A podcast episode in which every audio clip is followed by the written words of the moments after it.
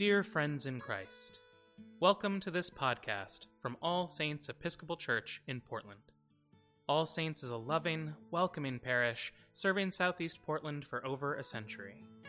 Our purpose is to celebrate God's love, seek and serve Christ in all persons, and go forth into the world rejoicing in the power of the Spirit. Today, we invite you to join the Reverend Andria Skornik as she preaches the gospel and explores the mysteries of God in our modern world. In the name of the Father, Son, and Holy Spirit, Mother of us all. Amen. Amen.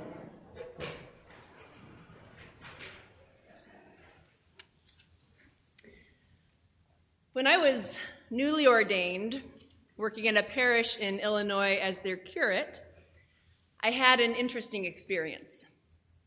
I was walking to church, and as I got closer, there on the road, sprawled out on the sidewalk, was a man.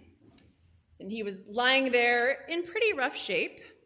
It looked like he was sleeping or maybe passed out, but I wasn't quite sure.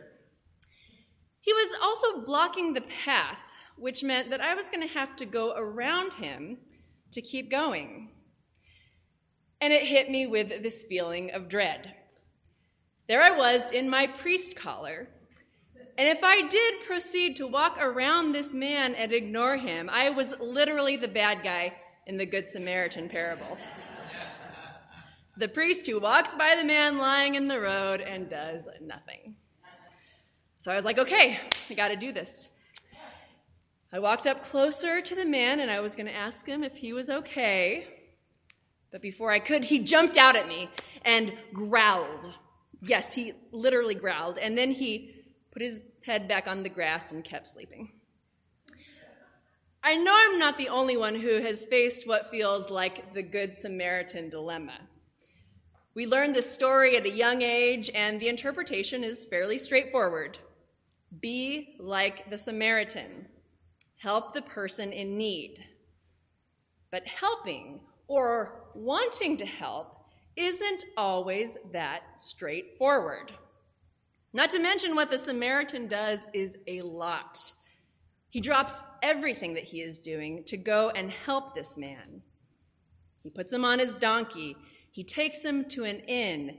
He pays for his medical care, about $200 by our standards, and then he says that he will pay more, whatever is needed. All of that, even though at the time Jews and Samaritans were enemies. Diana Butler Bass writes that in Jesus' day, Samaritans were seen as the descendants of rapists and murderers, collaborators with the rulers who oppressed the Jewish people and who worshiped at a corrupt temple. The Samaritan totally empties himself for a man who, in all likelihood, hated him. That's a tall order. We read this and we think that's what I should do. So we try to be the Good Samaritan. But then we find ourselves in this quandary because we actually can't. Though, yes, maybe we could show compassion, mercy, and hospitality that well on some occasions, and maybe there have been times when we have, which is a great thing. But what if there were five men lying on the road and we only had the one donkey? What if we didn't have the physical strength to lift the man? What if we couldn't afford the lodging or the doctor bill? What if the person we were trying to help growled at us?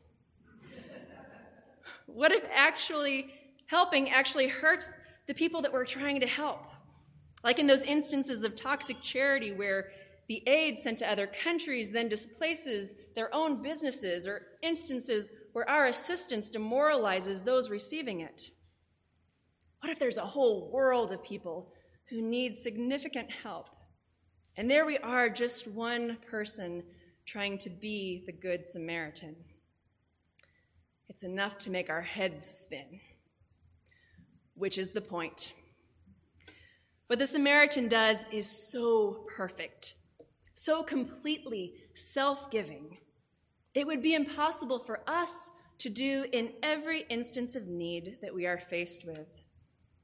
And that's where we need the part that surrounds the parable. if we are to understand it. Remember, Jesus tells the parable in response to a lawyer who it says has come to test Jesus. This is not a person who is coming because they genuinely want to understand or be better. His gotcha question is What must I do to inherit eternal life? And we should note this, this is actually a contradiction in terms, because you can't do something to inherit. By definition, inheriting is a gift where the doing comes from someone who is not you. Jesus asks him, What is written in the law? And he rattles off, Love the Lord your God with all your heart and soul and mind and strength, and love the neighbor as yourself. And Jesus says that is the right answer. Do this and you will live.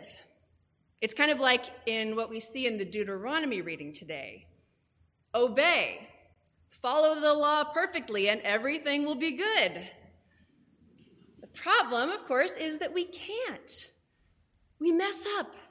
Even the best of us and the most well intended, we can't follow the law perfectly. Or, in other words, it is impossible for us to do the thing that would secure eternal life. Missing that point and not having yet succeeded in tripping Jesus up, the man pushes further. It says, wanting to justify himself, he asked Jesus, And who is my neighbor?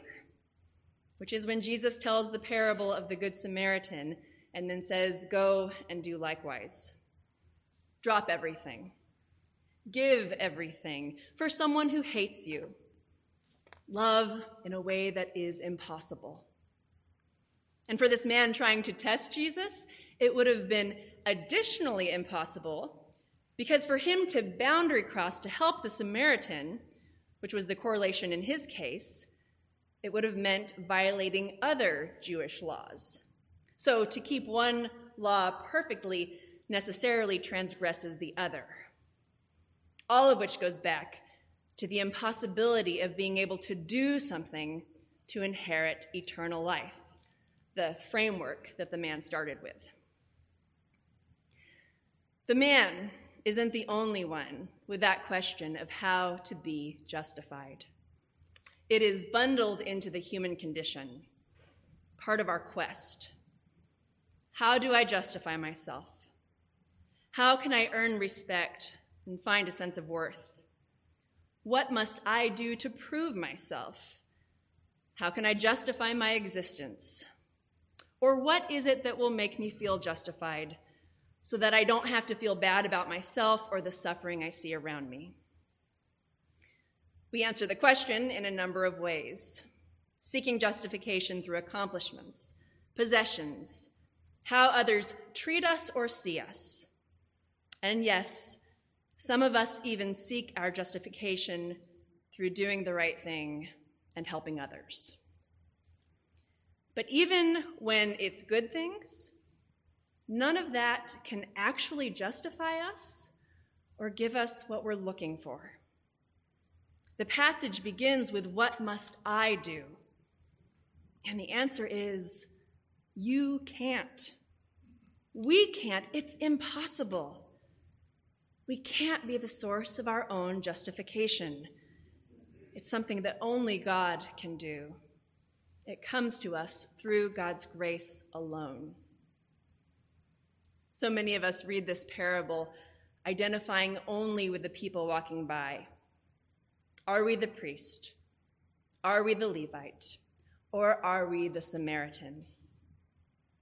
But maybe we need to see too that we are the man lying half dead in the ditch who need an impossible act of grace and mercy.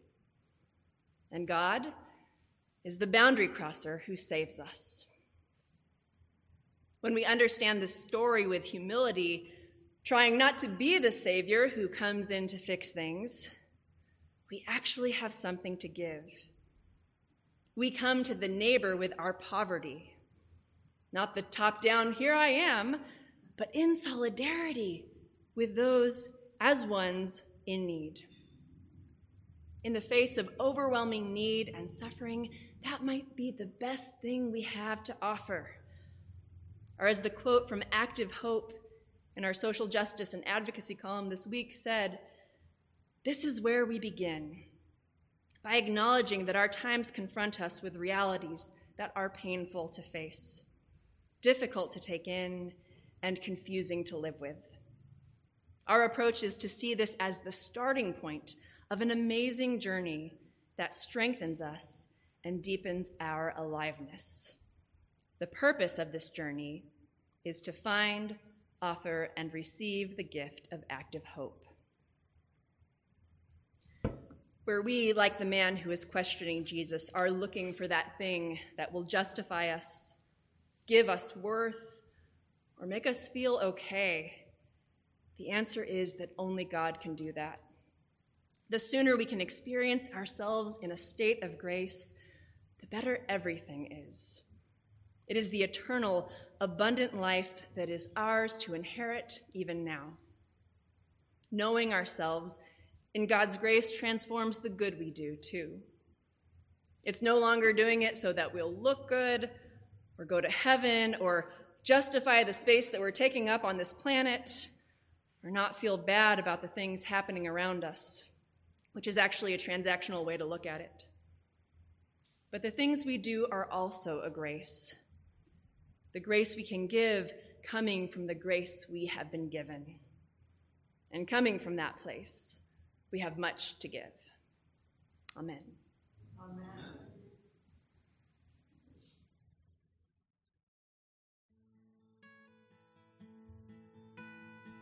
Thank you for listening to this podcast offering from All Saints Episcopal Church in Portland.